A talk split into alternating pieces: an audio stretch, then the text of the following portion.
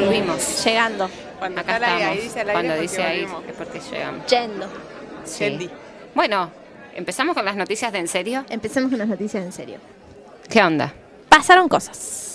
Motón. Esta semana estuvo bastante picada en torno a lo ocurrido en Olivos. ¿Qué Em, pasó? En realidad no pasó ahora, chicas. No, pasó pasó el año pasado. Mayo, ¿no? Eh, mayo del año pasado, solo que eh, esta semana salieron, digamos, como los registros de las visitas que habían ido a Olivos, eh, la quinta presidencial, durante el año pasado. Y en esa, bueno, en esas visitas fue Flor Peña eh, para poder conversar acerca de la problemática que está sufriendo la industria audiovisual eh, en, En todos estos momento. Contextos de pandemia, básicamente, ¿no? Que había mucha gente sin laburo. Sin laburo y que estuvo todo parado. Todo, todo parado. Ujú. Bueno, a raíz Y para de quienes eso trabajamos de las artes, sabemos que fue muy difícil. fue difícil.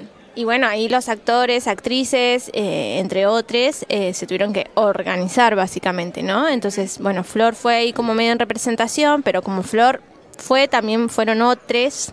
Tinelli, sé que fue, Suar, Suar. Marcelo Gallardo, hubo Mucha varias gente, que gente. estuvo visitando ahí para poder conversar en relación a esta crisis que estaban Sí. sintiendo. en ese, en el contexto de crisis. Bueno, a raíz de eso, el diputado Iglesias, que es de Juntos por el Cambio, recordemos, eh, salió en una entrevista por TN diciendo que la visita de Flor Peña había sido un, es- un, que era un escándalo sexual.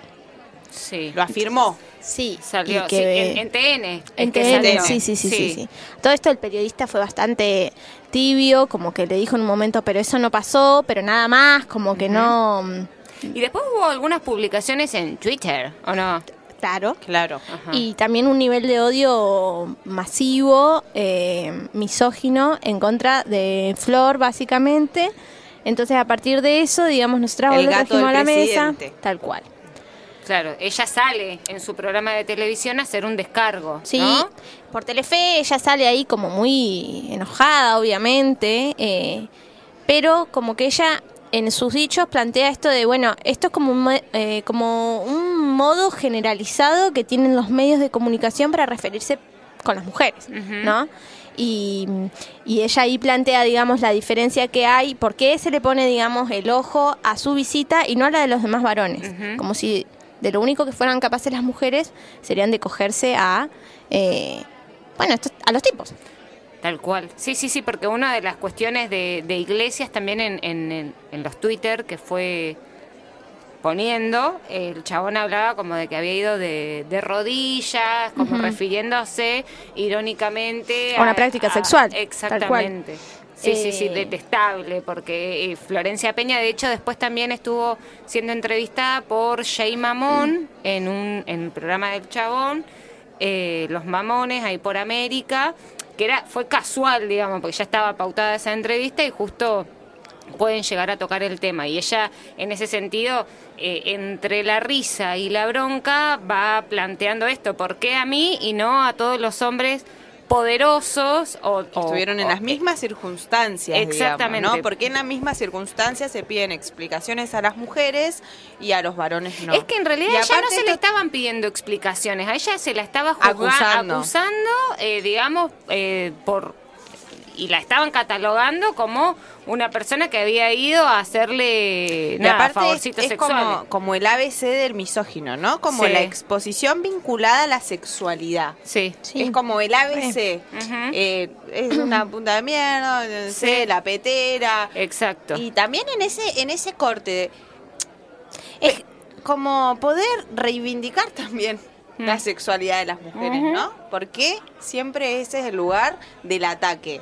Bueno, sí, y además de ser mujeres tenemos una sexualidad y podemos disfrutar de ella como se nos cante, Sí. sin tener que estar exponiendo por qué lo hacemos o lo dejamos de hacer.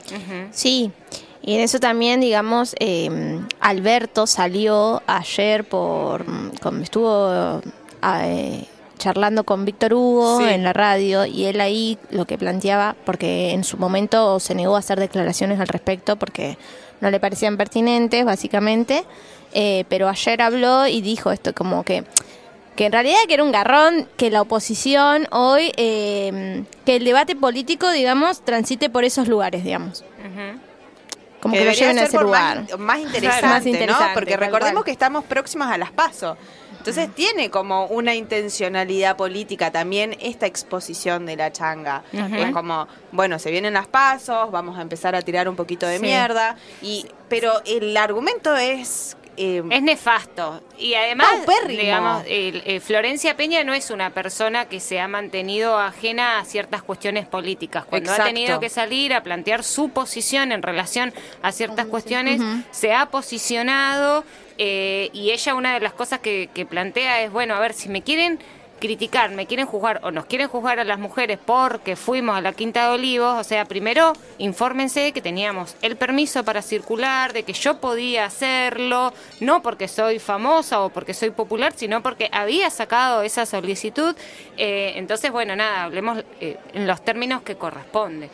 Poder mirar un poquito más a fondo eso es, es importante. De todas maneras, ella, una de las cosas a mí me parece que es re importante de poder resaltar, es que ella sale a decir que por favor empiecen a romper ese pacto de caballeros y empiecen a cuestionar estos discursos y estas prácticas sumamente patriarcales. Y en ese sentido, eh, solicitó sí. que les compañeros de la banca PRO, eh, del, del PRO, de Juntos Sí. por el Cambio, eh, repudien las declaraciones de- del diputado Iglesias eh, y también eh, le seña- señaló que Vidal tendría que también pronunciarse en relación a esto porque básicamente el chabón va cuarto en la lista, En la lista, ahora. sí, no, es un- es- es Exactamente. referente. Ella pide la suspensión Exactamente. y la potencial expos- eh, expulsión eh, de esta lista, ¿no? Mm. Él, eh, Fernando Iglesias y Walter Wolf, que fue quien retuiteó lo que subió Fernando Iglesias como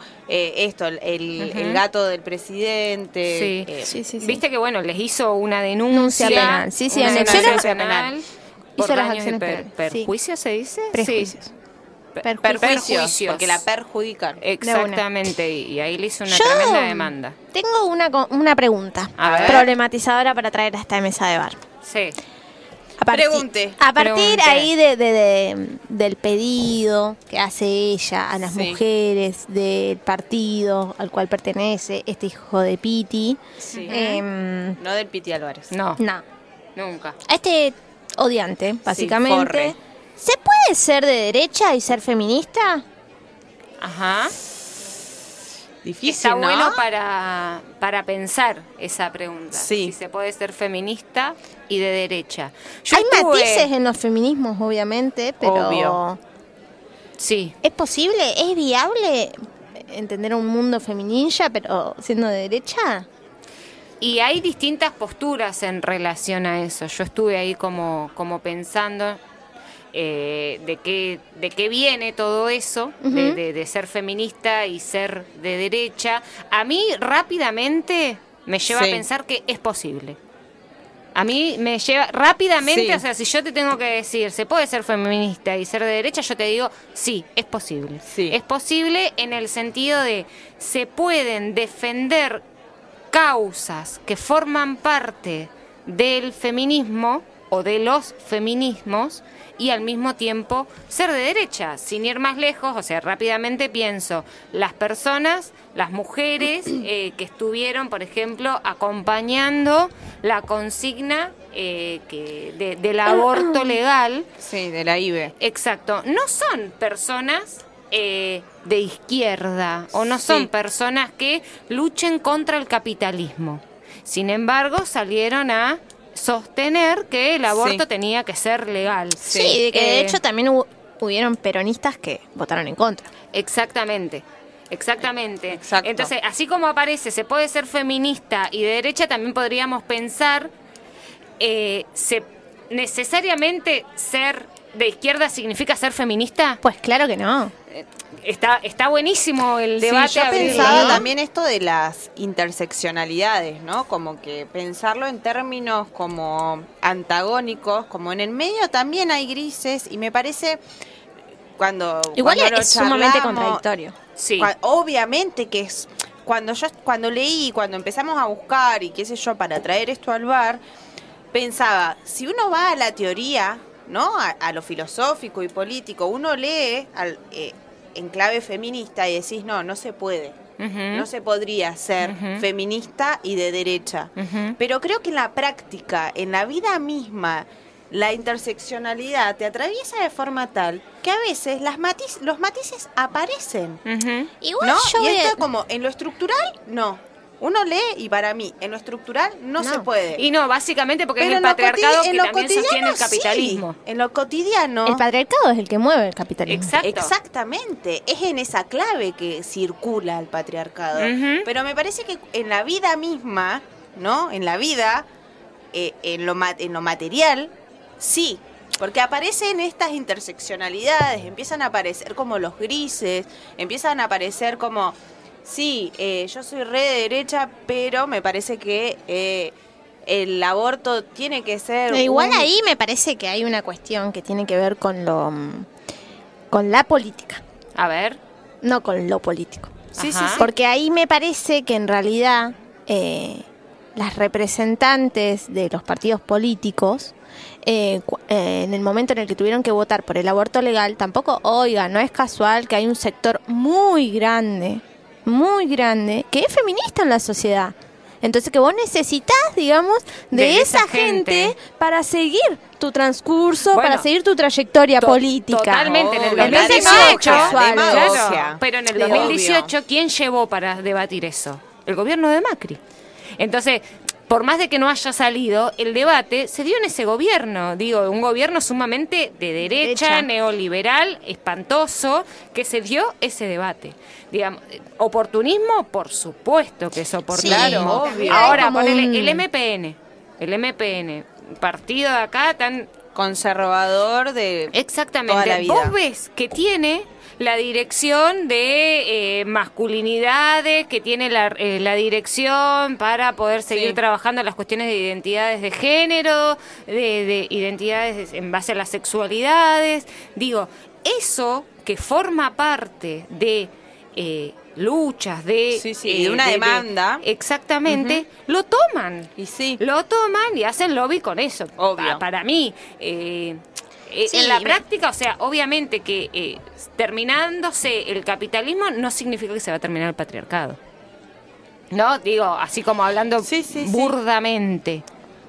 Sí, igual ahí yo tendría para pensar, pero sí pienso que para mí no se puede, digamos, básicamente por esto, porque pensando al movimiento feminista como movimiento que está en contra de la opresión a la mujer. Exacto. Y en ese sentido, digamos, el capitalismo no, se sostiene por la explotación a las mujeres, digo, obvio. a las mujeres que trabajan en su casa son, y no son remuneradas, a las mujeres que siguen, digamos, teniendo hijos para que este sistema los pueda explotar. Entonces, digamos, me parece que no que no se puede, que es contradictorio, que existe un feminismo, la- si queremos, lo podemos nombrar y podemos decir feminismo liberal, Sí, lo podemos que de decir, hecho así se llama. pero no, pero no tiene nada que ver con nada, digamos, o sea, Sí, de hecho vos te pones a leer cuáles son las bases de este feminismo liberal y es una mirada totalmente individualista en la que la mujer elige estar en un círculo violento, la mujer elige ser pobre y obviamente que siguen sustentando, digamos, esto de la meritocracia. sí, y la flexi- flexibilización laboral, y- Como desconocen Claro. lo estructural del patriarcado, Exacto. lo desconocen, Exacto. ¿no? Que tiene que ver con lo individual.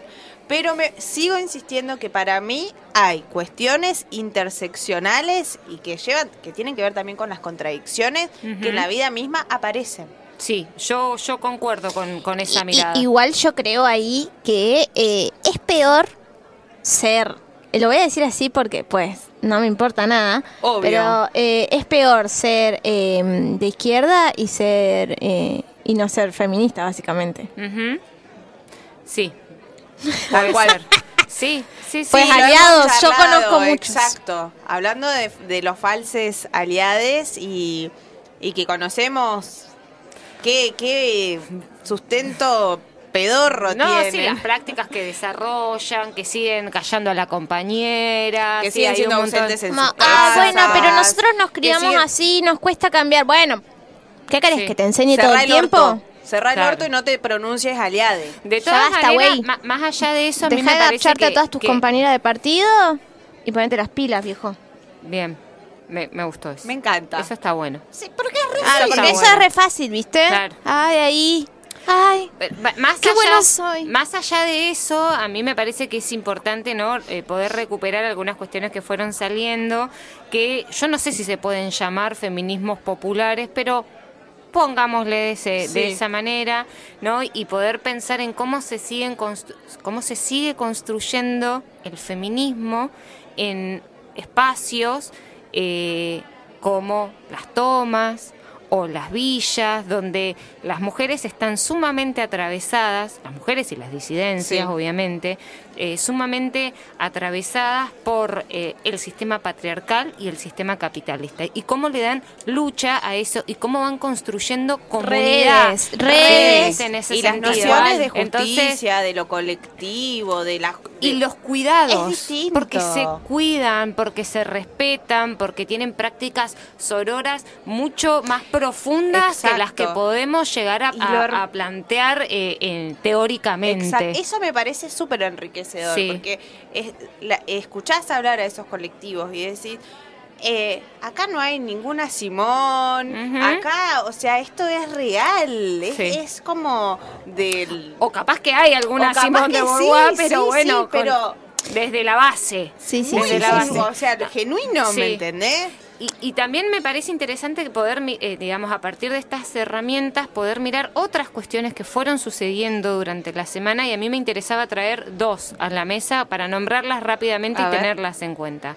Una fue la entrevista que le hizo hace cuatro días Novarecio a la secretaria general de SADOP de Buenos Aires, eh, Alejandra López, una entrevista que le hizo en Radio Red, donde el chabón tiene su programa. Eh, ella estaba tratando de expresar, de comentar eh, cómo, eh, cómo iba sucediendo la vuelta en Capital Sí. Federal a las escuelas, Sí. ¿no? Esta vuelta progresiva y cuidada que no está sucediendo porque básicamente eh, no quieren cumplir con esos lineamientos que vienen. Ella empezó a hablar con lenguaje inclusivo Sí.